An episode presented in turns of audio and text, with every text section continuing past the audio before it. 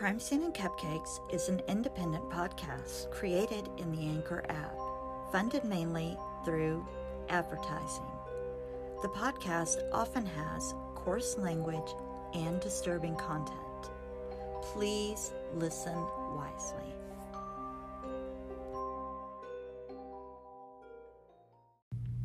Hey guys, it's Maryanne, Dog Mom Baker, True Crime Podcast Maker and today's podcast is covering the Fager family murders. Now, I know this case has been covered by some other amazing podcasters, Generation Why and True Crime All the Time, and they did a great job. But I thought you guys might want to get a hot take from somebody that lives in Wichita and who was actually around when the crime happened. And it was an absolutely just crazy time because I mean we had BTK going around and that is one of the things that drives me absolutely bonkers is when anybody talks about murders that happened in Wichita, Kansas in the 80s the first thing everybody goes to is BTK. Now, BTK decides to make an appearance of his own in this case and we'll get into that but it, it is a little frustrating, even when I talk about Krista Martin's case. The first thing anybody brings up is BTK. When I talk about Mary Krepper's case, the first thing everyone brings up is BTK.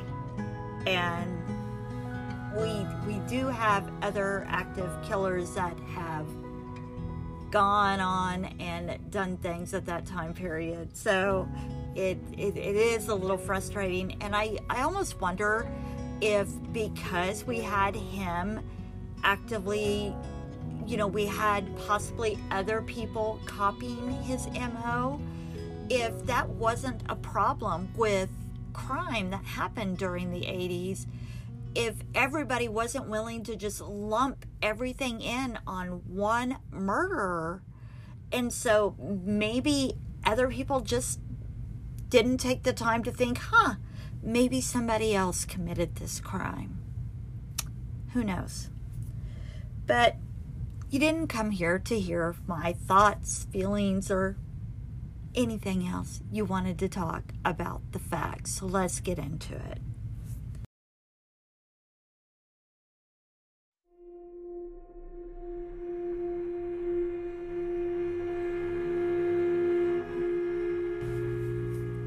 On December 31st, 1988, Mary Fager returns home to Wichita, Kansas after visiting family for three days.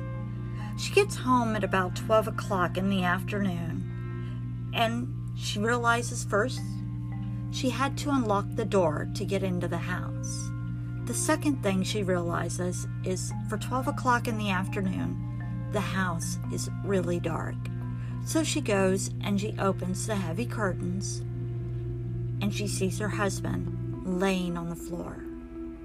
She also notices it almost looks like there had been a scuffle in the house. So she looks around a bit, looking for her daughters, and then realizes the family car isn't out there. So, thinking her daughters must have taken the car, she runs across the street to call 911. Police arrive and they find Philip her husband, with his coat still on, had been shot twice in the back.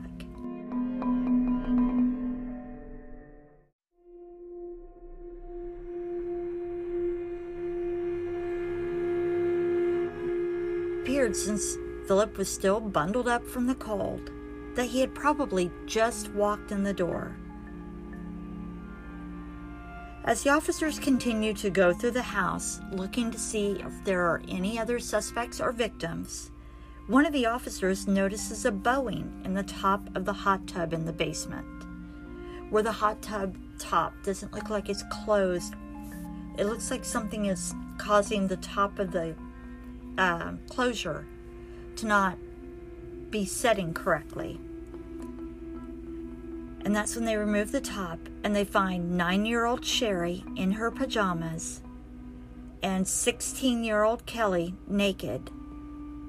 Sherry had been tied up with electrical tape and strangled with the tape. And they also find Kelly with the tape around her neck.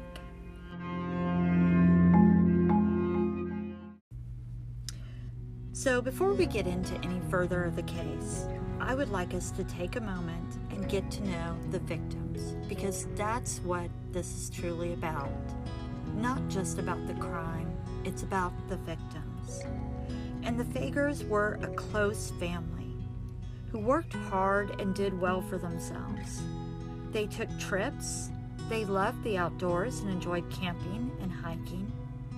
Philip and Mary met while they were both working at Boeing. Because here in Wichita, a lot of people, their primary means of employment is working at the aircraft companies.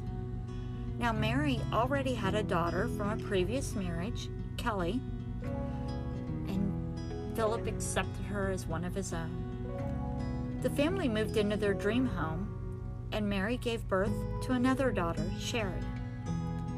The only thing their perfect home was missing was a sunroom, a place for the family to put their hot tub, which was currently residing in their basement.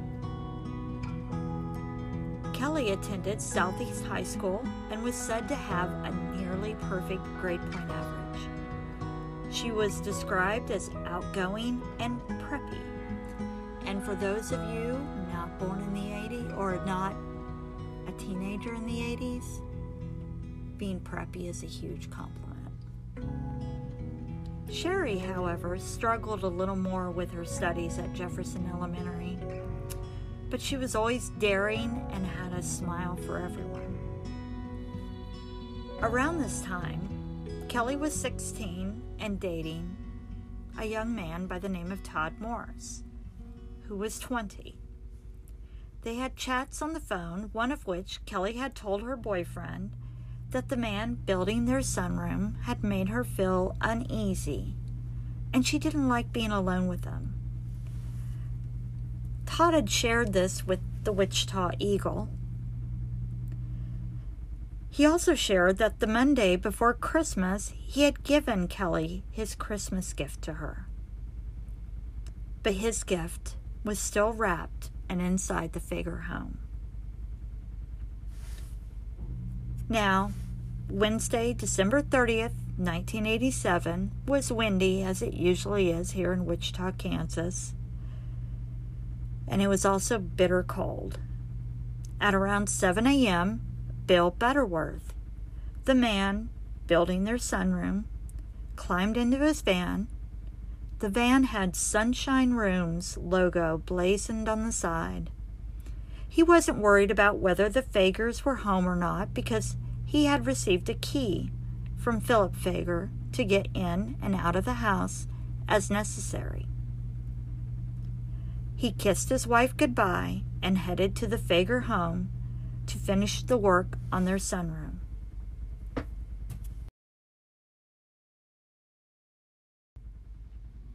At around 9 a.m., Philip Fager drove his Volkswagen Rabbit to one of the three rental houses he owned. At the rental house, Philip chatted with a plumber, and they even discussed Philip's new sunroom. The plumber stated Philip left the house around 12:30.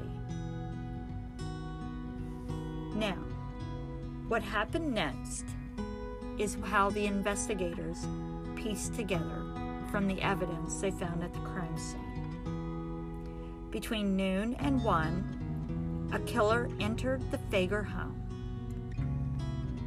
However, there are no signs of forcible entry. The killer drowned Kelly Fager's nude body in the hot tub. Her boyfriend states that Kelly usually wore a bathing suit while in the hot tub. Now, due to the length of time in the hot tub and the temperature, they were unable to determine if a sexual assault occurred. Kelly was strangled with black electrical tape, but she was not bound. The killer then bound Sherry's wrists behind her back with half inch black electrical tape. He then used the same tape to choke her to death. He thought she was dead, but there was somehow some bit of life in her. So when he put her in the hot tub and put the lid on it, she drowned. When Philip Fager returned home, he was still bundled up from the cold outside, and the killer then shot Philip once in the back, lodging in his spine. Another bullet was fired at point blank range and went into his heart. Mary Fager returned when she returned home a few days after discovering Philip's body. She had go back to look at the house with the police. She noted that no valuables were missing, but she did notice the bathroom door looked like it had been kicked in. She did explain to the police Philip Fager did not own a gun. However, authorities say Butterworth did. They, however, did note the type of gun had not been recovered. But they think the gun might have been a 38. Now, neighbors say they saw a Butterworth's van parked outside the Fager home at 1245. Another neighbor said when he left for work, Butterworth's van was still out there at 245. After finding the bodies, police were focused on finding the family's 1983 gray four door Volkswagen Rabbit. The Wichita Police Department had dozens of officers and detectives from other departments, even working on this case. So, four days later, they find the Volkswagen but not in Wichita, Kansas. It was found in Stuart, Florida, and the driver was none other than Bill Butterworth. The contractor who had a key to the Fagers' house, and Kelly had told her boyfriend he made her feel uneasy. Butterworth was brought back to Wichita and charged with three counts of first degree murder. William Thomas Butterworth was born in 1954. He grew up in Los Angeles. He had moved to Wichita, Kansas around 1977. He didn't have any relatives in the area, but he had lots of friends, according to the Wichita Eagle article. He hung out at a place called The Place, a popular bar at the time. It's located at 4859 East Harry, or it was located there. He was captain of the bar's softball team. He got married and then he left Sunshine Rooms sunroom installations to start his own sunroom business. He was even named Remodeler of the Month by the National Association of Home Builders.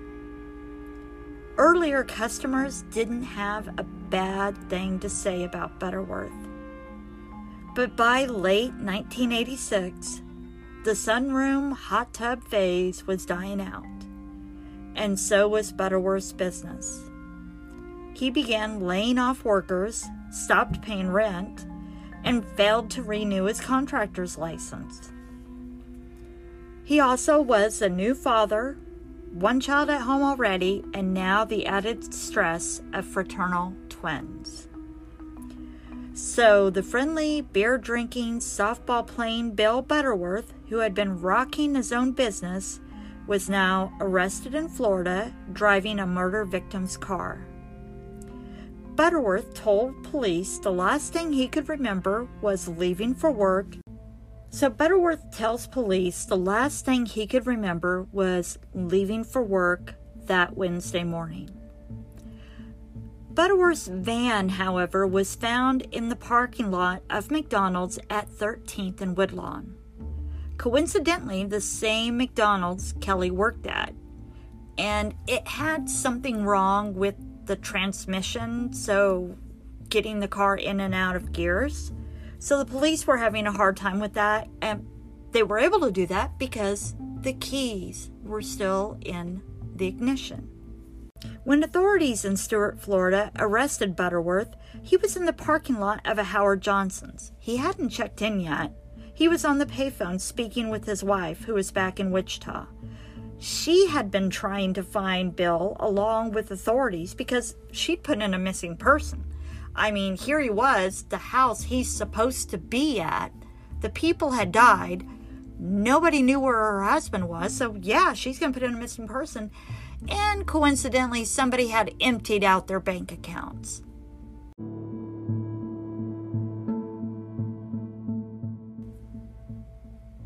So now her husband was calling her from Florida. She did tell him police were on the way. Butterworth, as far as anybody knew, had no ties to Florida. And it's interesting, the same day Philip, Kelly, and Sherry are killed, Butterworth, for some reason, decides to take the Fagers family car. Somehow his van ends up at the McDonald's Kelly worked at and he decides to drive to Florida, a trip that takes several days. Not only that, when police pick Butterworth up, he has changed his clothes from the day of the murder. His wedding ring and wallet are also missing. Butterworth says he has no idea where any of those items are at even under hypnosis, and we're going to get into the hypnosis thing, he has no idea where any of those items went. Bill Butterworth was assigned a public defender, and that's when Richard Ney comes in. Now, Richard Ney was just an average, nobody thought much of public defender. And he's turned out to be the defense attorney in Wichita. I mean, we're going to get into that, but and especially I think it pivots because of this case. This case still features on his website. Now, when they bring Butterworth in, when the Wichita police bring Butterworth in, they take samples of his blood, his hair. They took pubic hair. I mean, they did the works. And the autopsy on Kelly had revealed some seminal fluid. But that's not saying 100% again that she was sexually assaulted. We have to keep that in mind. The autopsy also revealed the girls were killed about an hour before Philip. Butterworth is still saying he can't remember anything. But he's saying, okay, I want to be hypnotized. I want to be hypnotized to find out what's going on. So he's the the wheel that's pushing this hypnotism thing along. So, as they're going through the hearing, Richard Ney is like bringing out all the ammo he can to defend his client. But I mean, he's he he's getting kind of he he's he's digging in a lot of areas. Um, and as he's doing it, it comes out that Mary Fager had received a letter because Richard Ney is saying, I want all the information that the Wichita police have on BTK. And of course, the opposing counsel is, well, what the hell does that have to do with anything? Why do you want BTK? BTK has nothing to do with Butterworth. And the judge wants to know, well, then it comes out that Mary Fager had received a letter that had been authenticated by the Wichita Police Department to be actually from BTK. And it's, he actually had sent a letter to Mary Fager where he discussed that, you know, we don't know what the letter actually says, but it was basically to the point that saying, you know, hey, those killings weren't mine. Um, I didn't do it, but I do admire the killer's work. So, just another thing of why Dennis Rader is a complete asshole. He also brought up the still unsolved case of Shannon Olson. Now, Shannon Olson is a case we're going to be covering a little bit later on. Um, she's a 15 year old Wichita girl. Her body was found floating in a pond here in Wichita, she had been stabbed over 40 times. 40. And her hands were bound behind her back. And this was found uh, around Halloween. So it was a case that It was around the same time as the Fagers, and it was a case that is still unsolved today. But they were saying again, this has nothing to do with the Fagers. You know, just because she was bound and found in water doesn't mean it's the same case. Um, the trial was held at the Sedgwick County Courthouse here in Wichita, and it was held on our 10th floor. And it is something that, you know, I was um, close to graduation at the time. This happened in May. Um, actually, I could have already been around graduation. I don't remember, but I remember graduation at the time. Um, and I remember you just you couldn't forget this because there were lines, lines of people waiting to get into this courtroom. This courtroom was standing room only for a while until the judge got sick of it, and um, Judge, I think his name was Monty Deer um, was like, all right, that's it. If you can't find a seat, then you're out of the courtroom. This cannot be a standing room only. We have hit fire code. You guys are out of here. But yeah, there were lines of people waiting to get into this courtroom. And I mean, they would line up like he would say people could not get into the courtroom before 9 a.m. And there were people lining up trying to get into the courthouse like at 6 a.m. It was crazy. Um, and it was just it was not only reporters and TV cameras and radio stations. What got me is it looked like every retired person in Wichita that's what was crazy to me is there was a lot of elderly people that w- attended these hearings and I mean a lot. I mean the average age was like oh I'd say over 60 to 80 um, was the average age of the people who attended. It was really just crazy to me. Um, so during the trial, Butterworth, um, he had gone through the hypnosis. Now, Butterworth had really, really pushed for the hypnosis, and Richard Ney, his attorney, had ended up um, finding him Dr. Pace. Now, Dr. Pace was a psychologist. He was a psychologist who had some experience with hypnosis. And I got to tell you, I really went in deep because of my background. I really looked at the hypnosis thing, and I got to tell you, it, it was really, I was really torn to sit and read to you guys the whole thing on the hypnosis, but I figured, oh, how many of you actually would want to hear that? Um, because I don't know if any of you guys are as geeky as me, but I mean, I'm reading this and it's it's like he's admitting that there are times that Butterworth was not completely under. He was going into a partial hypnotic state. There there was just so many things about this hypnosis that just really got under my skin it, it just it really bothered me. Um, but they went through um, seeing whether or not it would be allowed in court, back and forth, and it ended up um, being allowed by the Supreme Court. The hypnosis got allowed into court. One of the problems they had is Dr. Pace did not record any of their sessions. He only took notes. And he even admits that he took notes to the best of what he could remember him saying or what he does. He doesn't even say that this is like a hundred percent valid. So there's just a lot of things that are really squiffy here that I'm going, ah, this kind of bugs me, but it's 1988. What can you do? Um, so during the trial, Butterworth testified that under hypnosis, I, am doing air quotes, under hypnosis, he recalled going to the Fagers' home on December 30th. And I'm not trying to say one way or another of anything. I'm just wondering about this hypnosis thing. I, I want to put that out there.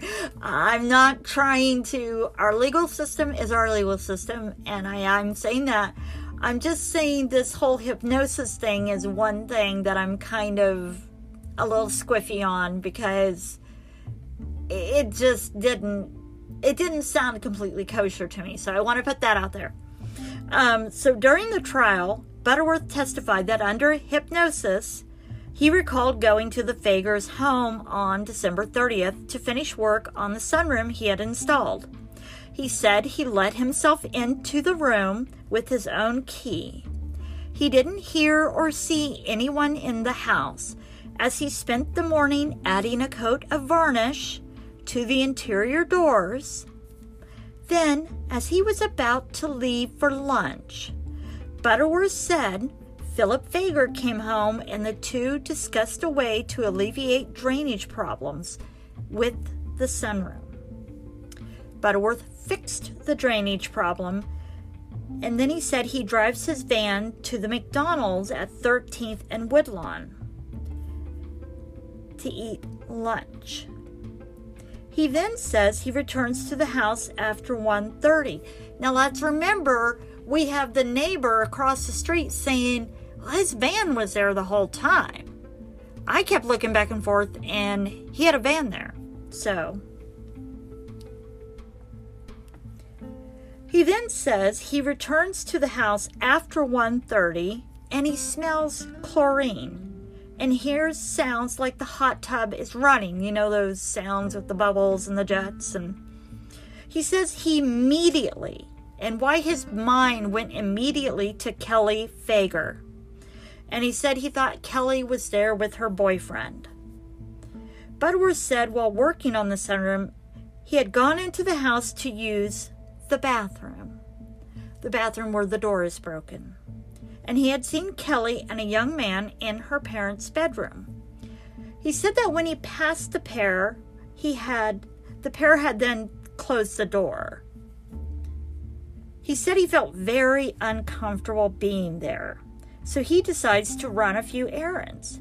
He goes shopping at Montgomery Ward's, where he still has the receipt. So when he was picked up, he had that receipt. He didn't have his wedding ring. He didn't have his wallet or his clothes from that day, but he had the receipt from Montgomery Ward's.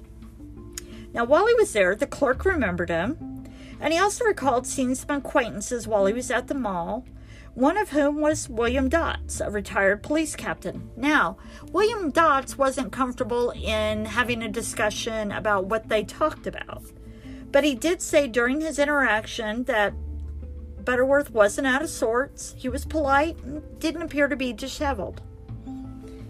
Now, Butterworth says when he returned to the Fager house, he begins picking up his tools because it's now getting dark.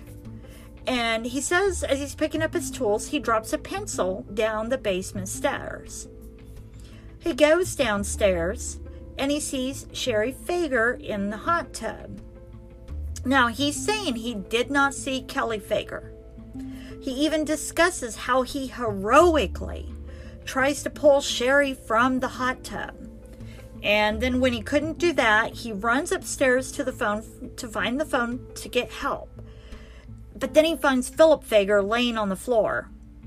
He said he didn't appear to be injured, but when he touched him, he didn't move.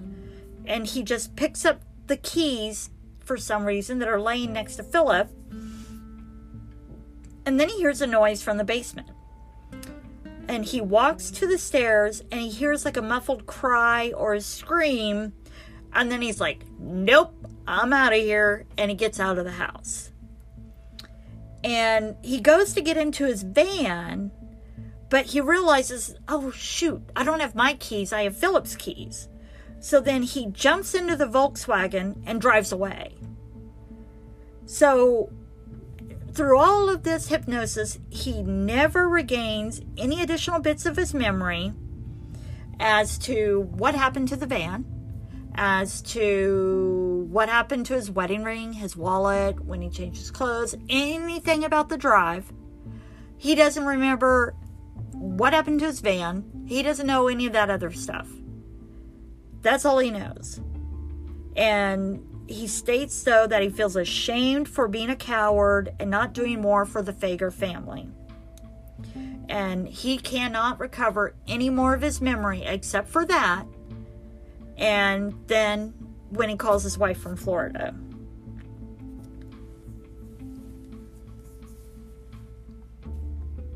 Also, during the trial, it's kind of important to note Butterworth had a gun. Um, he did own a gun, but he said that he got rid of it three months before the Fagers were killed. However, it was a 22. And police were saying by the fragments and the bullet holes that they thought it was a 38 or something along those lines. But obviously, Butterworth is comfortable around guns. Um, and again, the state had presented eyewitnesses that had seen the van during their during the time at the Fager home for most of the day. Um, even the times when Butterworth was saying he was not there. So, with all of this information, the jury goes and they deliberate.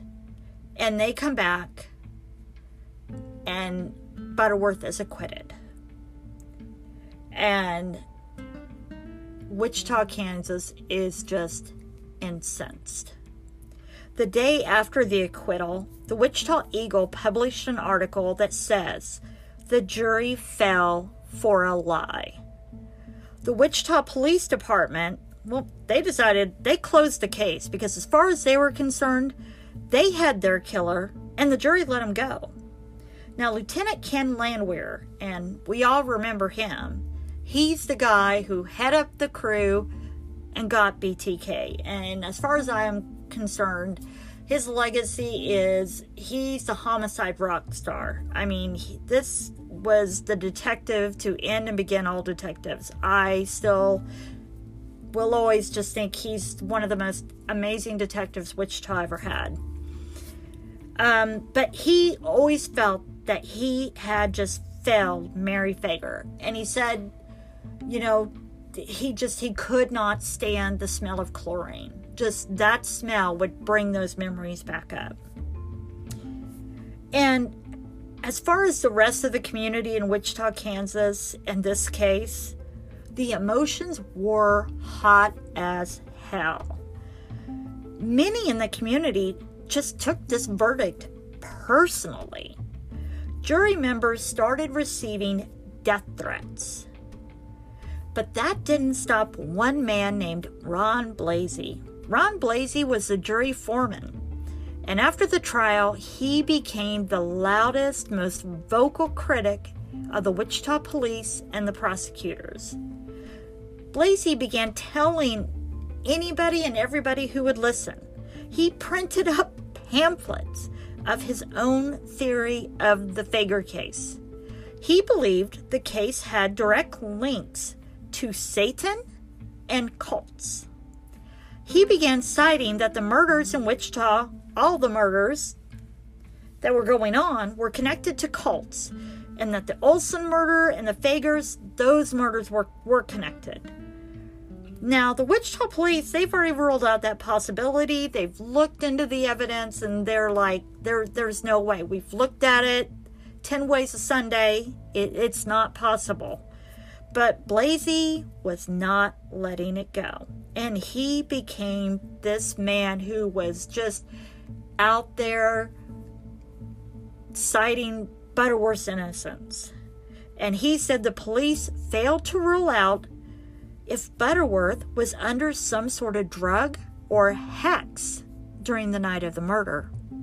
In Blasey's mind, asked the jury foreman, don't forget, he was the jury foreman, Butterworth's loss of memory and unexplained trip to Florida were caused by a satanic group that wanted to kill the Fagers and frame Butterworth. Now, the other jurors are saying, you know, yes, he was our jury foreman, and yeah, he was really pushing everybody for not guilty. They said the only thing Butterworth actually did, the only thing the police had was he stole a car. They had no other evidence. Um, so that's why they said not guilty. And they said, you know, just Owens at the time, the district attorney, he just wasn't. He he thought that that's all the jury needed. Um, so they said it, they didn't buy into Blasey's Satan theory, but they did think that the prosecution just did not have their ducks in a row to bring this case to trial. Now, the gun was never found. No further evidence could ever be found directly linking Butterworth to the crime. When it comes to district attorneys, however, this case was a turning point. Nola Foulston ran against District Attorney Owens that very year, and she won. Now, I don't know if you guys know who Nola Foulston is, but y'all need to look her up. She is infamous in Wichita because she's a badass and she is the woman boss. She knows how to rock the court cases when it comes to prosecution. Now, BTK ended up being apprehended in 2005. We covered that case in one of our podcasts. And he had no problem discussing his crimes in very morbid detail. And I mean, very morbid detail. And with absolutely no emotion whatsoever. Yet but he did deny any responsibility for the Fager family murders. He just repeated again that he really appreciated the way the killer did his, the type of work. And I know people keep going back to BTK, but trust me, if Dennis Rader had anything to do with this, he would totally take credit. Because you really could see when discussed, he really lit up about how well that killing had been done in his mindset. So he would take credit if he did it. He obviously didn't do it. What else is really interesting is that Richard Ney, who had represented Butterworth, also ends up representing Dennis Rader at his trial. So, the Fager family murder is a case that's been tossed back and forth in Wichita, Kansas, and as I've noticed, on a lot of other platforms online. Is the Fager family murders an unsolved case where the killer is unknown? Or is the Fager family murders a crime where the killer got away? The Wichita Eagle did an interview with William T. Butterworth a few days, maybe even a month after he was acquitted. And they talked about how he's sitting on the porch drinking his coffee and how he talked about wanting to stay in Kansas. But you've still got to wonder is this case? Was it the perfect crime where the killer got away? Or is it an unsolved crime where somebody else killed them and nobody knows who it might be? Find us on our Instagram and Twitter, where we'll be sharing pictures and information about this case. And also, in case you hadn't seen on our Twitter and our Instagram, Krista Martin's case is now one of the cases that is on the website Uncovered, where it gives a chance for um, seasoned individuals to be able to research and put their theories out there about Krista Martin's crime. Also, the Wichita Police Department has a website for unsolved cases. They also have two detectives that are now assigned to the unsolved cases. That information is on our Instagram. We are incredibly excited to see that Krista Martin's case is on there. So it's extremely exciting to see and be able to see other unsolved crimes. And we will be sharing those crimes with you and seeing what we can do to raise awareness on those crimes as well. Again, if you have any information on any unsolved crimes that have happened in the Wichita or Sedgwick County area, also you can go to the Sedgwick County website, which we will provide on our Instagram as well. Go to either one of those. We'll also be providing those links on our podcast as well. So you can go to those, look at the unsolved crimes, and if you have any information, please do not hesitate. Whatever information you have, big or small, can make a difference.